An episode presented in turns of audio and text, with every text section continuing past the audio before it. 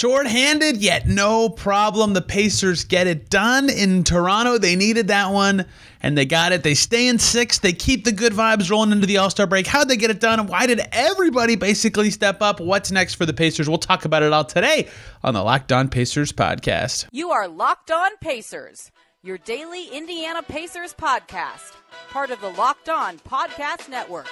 Your team every day. What up, y'all? Happy Thursday, and welcome into another edition of the Locked On Pacers podcast, where we, of course, talk about the Indiana Pacers as always. My name's Tony East. I cover the team for Forbes and SI, and today we're talking about a win the Pacers didn't need, but really felt good for them. they played awful Monday. They had a winnable game going into the All Star break, even shorthanded. They needed to get the vibes right, and they got it. They had low energy to start the game. Clearly, they needed something to get out of their funk. A win, and then eight days off will do that. They take down the Raptors by two, 127 125. And I have a lot of things to talk about from this game, but to sum it all up, almost, and I will just remove the almost. Everybody stepped up and did something important in this game, which was vital for the shorthanded Pacers to win in Toronto. An emotional game a weird one. Two teams coming off of ugly home losses Monday.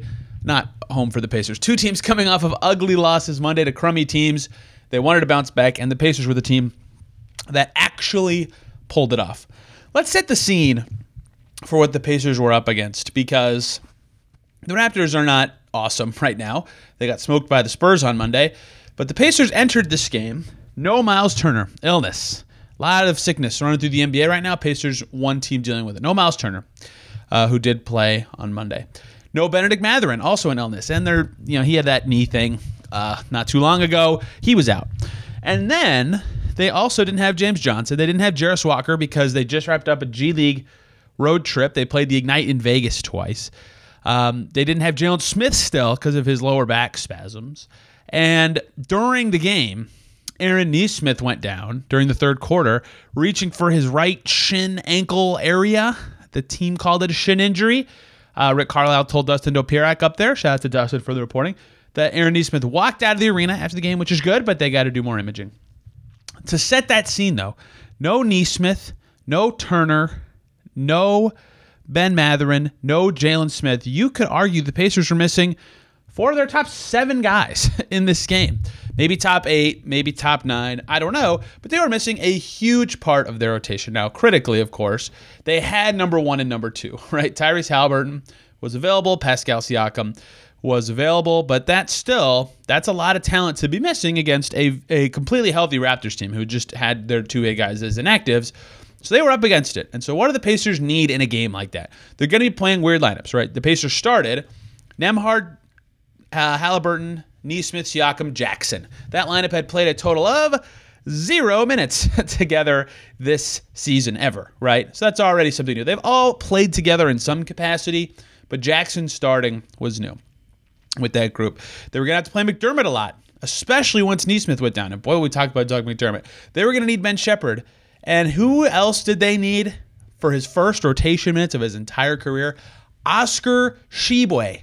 And there was a unique thing about the Raptors that allowed that to happen that we'll talk about when we get there. But just to set the scene of this Pacers win and why I think you could call it impressive or good, even though the Raptors stink, is because that, they don't stink, they're okay, is because that is what they were faced with. Totally new lineups, a mid game injury, relying on their two ways for rotation minutes, relying on guys who never play together. They had Sheppard and McDermott playing, and they were both good and they won. That is big time for the Pacers to hold on and get that one done. And they had a lot of moments in this game where it looked, you know, it, it felt like a weird game flow to, to kind of set up this one for the Pacers, right? They continually were down. They were did not lead in this game until the third quarter. And in the first half, two times, maybe even three, they went down by like 8 to 10. They weren't playing well. They had low energy. Siakam in this new emotional situation back in Toronto. Great welcome back by Toronto. The uh, the welcome back video, the tribute video was fantastic. They had a whole section of people that they gave Siakam jerseys to, uh, so that right off the court there was a bunch of them. That was sweet. They did a really good job with that. But you know, in the first half, he wasn't playing like the Siakam the Pacers need. Two for nine with eight points in the first half, minus eight, right? So that started slow for them. And so, in general, as the Raptors were surging ahead, the Pacers would do this. They would get down by like eight or 10, and it would take a long time. The Raptors would just play better than them for about seven minutes. And then the Pacers had this fury of excellent play where they'd come all the way back and get it close. They'd tie it, they'd get it within one, whatever. You know, where you'd see, like, okay, if the Pacers could do that, for a longer stretch, they can win this game. And then the Raptors would immediately answer with a big run, and it was gone. And that happened three times in this game, four times. Now that I'm looking at the game chart, right?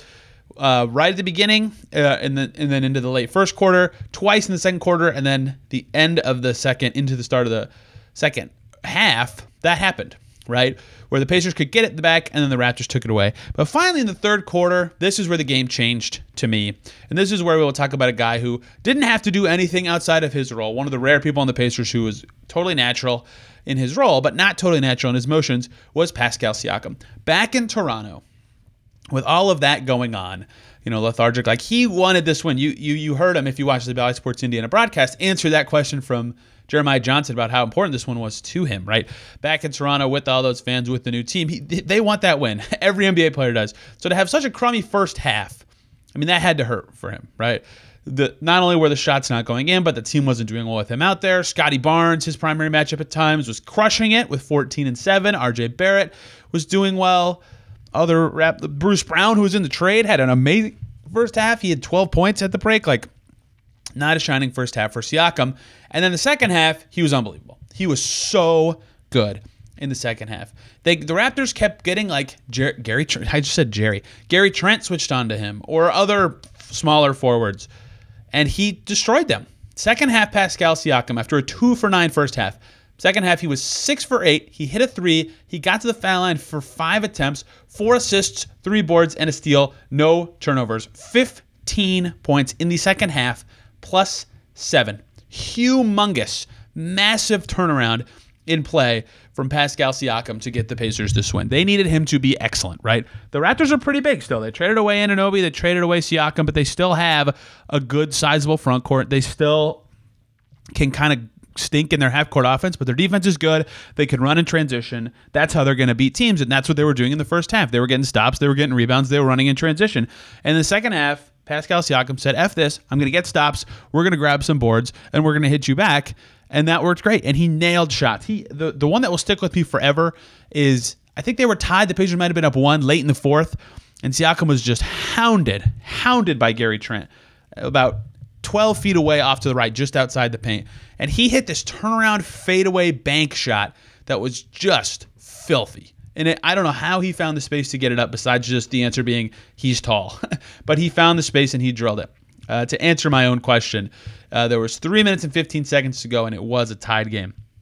Uh, brilliant shot from Siakam. That gave the Pacers the lead that they never relinquished, by the way. They won the game in part because of that shot. It was huge for momentum, it was huge for his game. And then the only other player who was playing in his normal role I, I, guess there were two more, but uh, everybody was kind of doing different things.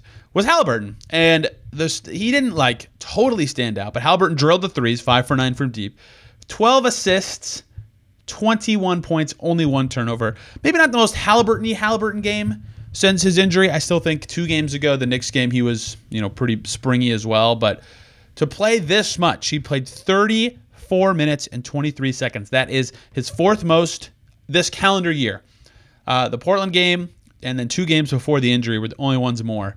To play that much, to be that effective, to be a plus two and a two point win, he was great. Siakam was great. And to put those two together, they got it done for the Pacers. The Pacers had the two best players in this game. You could say Scottie Barnes has been better than Pascal Siakam this season. That's fine. You could say Scottie Barnes is better than Siakam in this game. That's fine. But in general, the Pacers had two of the top three players at worst and should have had the best player in Haliburton. And on a night where they were shorthanded and stuck in the mud early in the game and couldn't take a lead until the second half, when it mattered, their stars were great. Halbert made threes. He set up his teammates. He got the offense in motion against a team that they should beat. And Siakam finished crucial plays along the way. Big win for the Pacers. They are now 31 and 25, sixth place in the East entering the break. We'll talk about that in just a second. But we have to dive in to everybody on the Pacers stepping up on this shorthanded night. You're going to hear Oscar Tshiebwe analysis. McDermott was there. Sheppard with the game winning stop. So much to cover from Pacers Raptors. Before we get to any of that, though, Did you know that even if you have a 401k for retirement, you can still have an IRA? Robinhood has the only IRA that gives you a 3% boost on every dollar you contribute when you subscribe to Robinhood Gold. But get this now, through April 30th, Robinhood is even boosting every single dollar you transfer in from other retirement accounts with a 3% match. That's right. No cap on the 3% match. Robinhood Gold gets you the most for your retirement thanks to their IRA with a 3% match. This offer is good through April 30th. Get started at robinhood.com slash boost. Subscription fees apply. And now for some legal info. Claim as of Q1 2024 validated by Radius Global Market Research. Investing involves risk, including loss limitations applied to IRAs and 401ks. 3% match requires Robinhood Gold for one year from the date of the first 3% match. Must keep Robinhood IRA for five years. The 3% matching on transfers is subject to specific terms and conditions. Robinhood IRA available to U.S. customers in good standing. Robinhood Financial LLC member SIPC is a registered broker dealer. And we are back here on Locked On Pacers. Thanks for making us your first listen today and every single day. For your second listen, Locked On Warriors or Locked On Clippers, because they just played an awesome game that I just finished watching before recording this. And because Steph Curry is insane right now and has made seven plus threes in four straight games, dating back to his, uh, his crazy night against the Pacers earlier this month.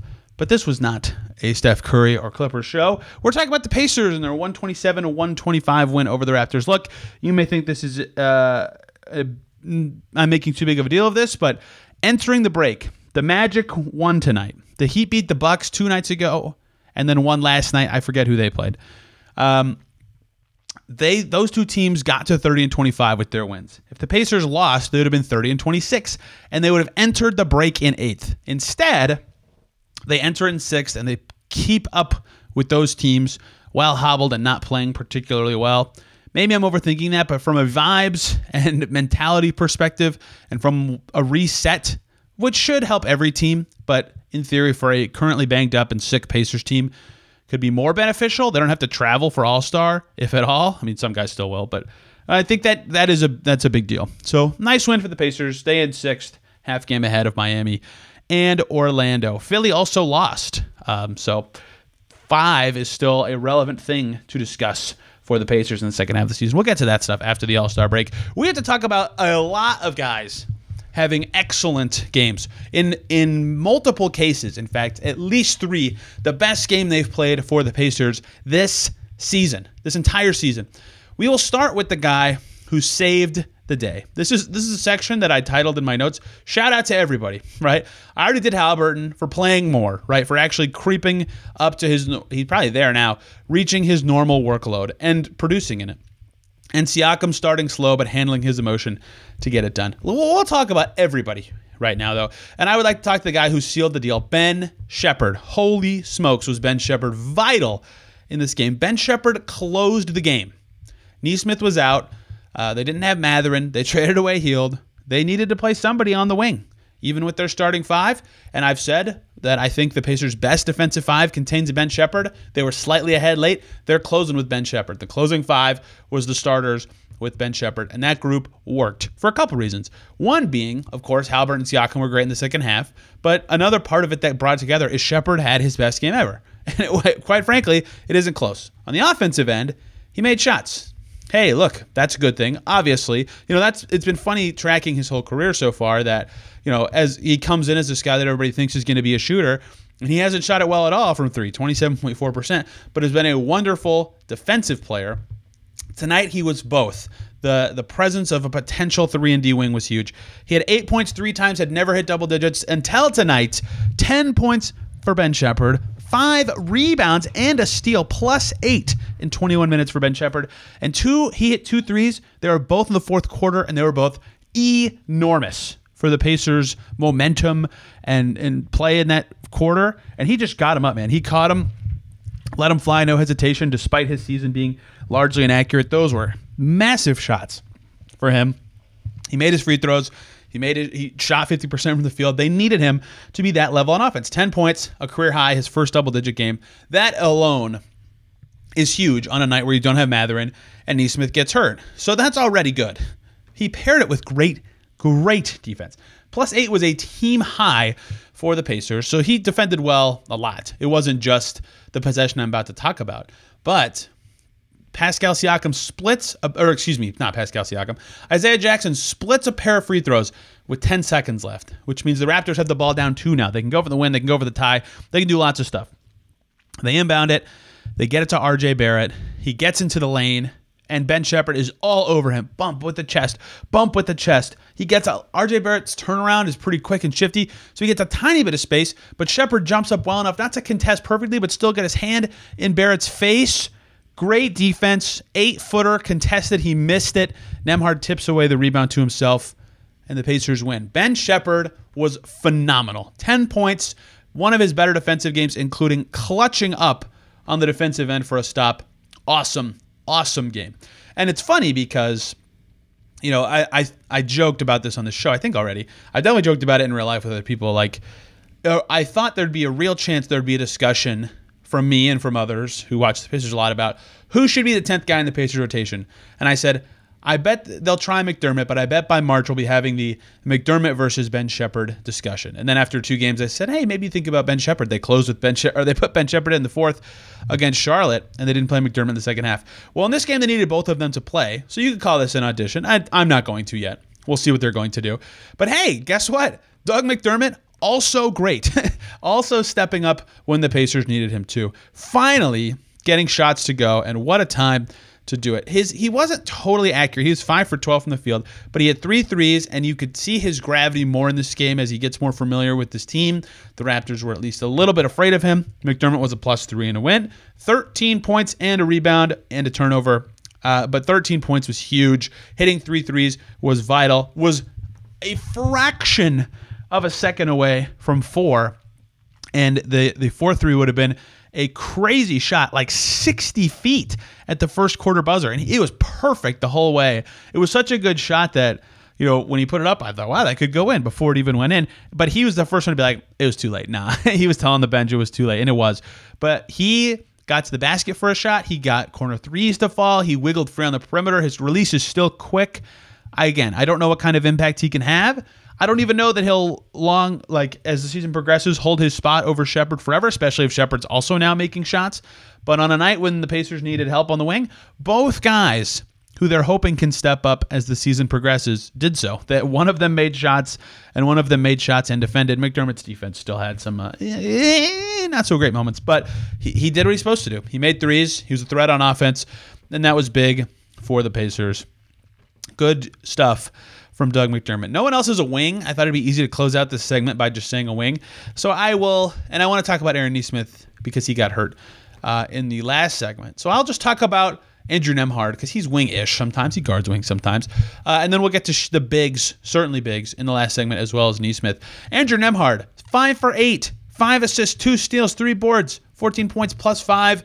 He hit two threes. They were both like Sheppard's critical in the third quarter uh, to keep the Pacers surging and on a run. He's been much, much, much, much better in the last couple weeks in terms of not turning it over as much and actually being accurate with his shot. Right, that has been critical for the Pacers as well. Him starting made a ton of sense already, but now it t- absolutely makes sense. Uh, I don't know exactly what to, when to start this is. He came back from injury in Phoenix. Uh, and then the next game he started, they played the Nuggets at home. Since that Nuggets game, this was prior to tonight. That that was 12 games. He was averaging 11 points, 5 assists, only 1.2 turnovers per game on 51, 34, 90 splits. And then tonight he shot 62% from the field, 66% from deep, 5 assists, 1 turnover, 14 points. So all of those numbers are now better than what I just said. And he pairs that with of course fantastic defense. Uh, as he did again in this game. He was great. He fits in so well with this starting group. I think he'll continue to start as the season winds down. We'll see if they can get him more ball handling reps in any ways, but five assists is nice. He played great. They needed him to play great. And he got it done. McConnell, Nesmith, Tshiebwe, Toppin, Jackson, not off the hook. We have to talk about them. And Nesmith's injury, if it's something that's beyond this game, what that could mean for the Pacers, I don't know that. If you're going to get hurt, uh, perfect time to do it if you're Aaron Nesmith with eight days off coming up. We have so much more to discuss here on the Locked On Pacers podcast. But first, we have got to take one more break so I can talk to you about Hungryroot. Grocery shopping and meal planning for specific dietary needs or preferences can be challenging. And if this applies to someone in your life, including you, Hungryroot is the way to go. The days are officially getting longer, and while there may be more daylight right now, if you feel like there's not enough time in the day like me, Hungryroot can add value to your life. It can help you save money, reduce food waste, and save time. Hungryroot is your partner in healthy living. It's the easiest way to get fresh, high quality groceries and simple, healthy recipes delivered right to your door. You just take a fun, short quiz. Hungryroot will get to know your health goals, what you like to eat, what appliances you have, and they will recommend recipes and groceries based on your personal tastes. And each order is fully customizable. You can use their suggestions or not. Everything from Hungryroot follows a simple standard. It's got to taste good, be quick to make, and contain whole trust ingredients. Save hours planning, shopping, and cooking. Hungryroot delivers food you will love. Right now, Hungryroot is offering Locked On Pacers listeners 40% off your first delivery and free veggies for life. Just go to hungryroot.com slash lockedon to get 40% off your first delivery and get your free veggies. That's hungryroot.com slash lockedon. Don't forget to use our link so they know that we sent you. And we are back here on Locked On Pacers. Thanks for making us your first listen today and every single day. Check out Locked On Raptors for your second listen. Hear what Sean Woodley has to say about the other side of Pascal Siakam's return in this game and the Raptors uh, losing again. Ooh. But hey, the Raptors might be happy to lose a competitive game where their young guys look good, and the Grizzlies won Wednesday night. Raptors, can they get to a bottom five record and keep their first rounder? I will not be the GM of the Raptors making that tough call because there are some crap teams in the NBA this year. Not everyone uh, was talked about last segment. So we've got more people to talk about in the shout out to everybody note section. Isaiah Jackson started this game at center. It was the Pacers' third game without Jalen Smith or Miles Turner this season. In the first one, they had Obi Toppin play some reserve five, and they had Jordan Nwora available to soak up some of Obi's minutes as the backup four, and Jarace Walker played a little. And the second one, Pascal Siakam was on the team. That was against the Kings uh, earlier this month. The first one was against the Clippers. So Siakam was the backup five, and then Toppin could play some four, and then Jarace Walker soaked up a few minutes in there. Well, in this one, they didn't have Nwora either because he's on the Raptors now, and they didn't have Walker because of his just recently ended G League assignment. So all of a sudden, they can play Siakam at the five, and they can play Toppin at the five, but they have no four options behind them. So they have to get creative with like McDermott at the four or Nesmith at the four. But then who's playing three? Well, there's Ben Chet, but you know you get the gist of why this was so tricky from a Linus perspective, and why it was critical that Isaiah Jackson was good and didn't foul. Right. I, this is a stupid thing that I've said on the show before, but I still believe he's still fouling at a similar rate to last season. But his fouls are better. It's not the dumb ones. It's not the moving screens. It's not the stupid reach-ins. He's fouling on like shots that he's stopping, and that's way more valuable. Um, but he had to stay on the floor in this game because of what I just said. They needed to be able to play Toppin and Siakam at the five as in a, in as few situations as possible, just because their rotation was going to be weird.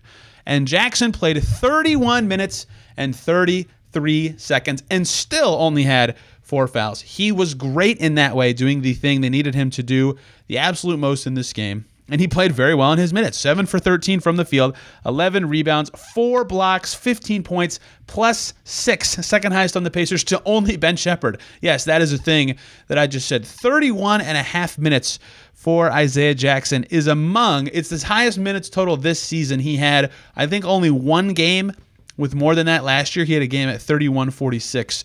Uh, I'm going to look at his career game log in just a second. Yes, he had 31-46 last year uh, in their like seventh game of the season. I don't actually remember why he played so much in that game. I'm sure there was a reason.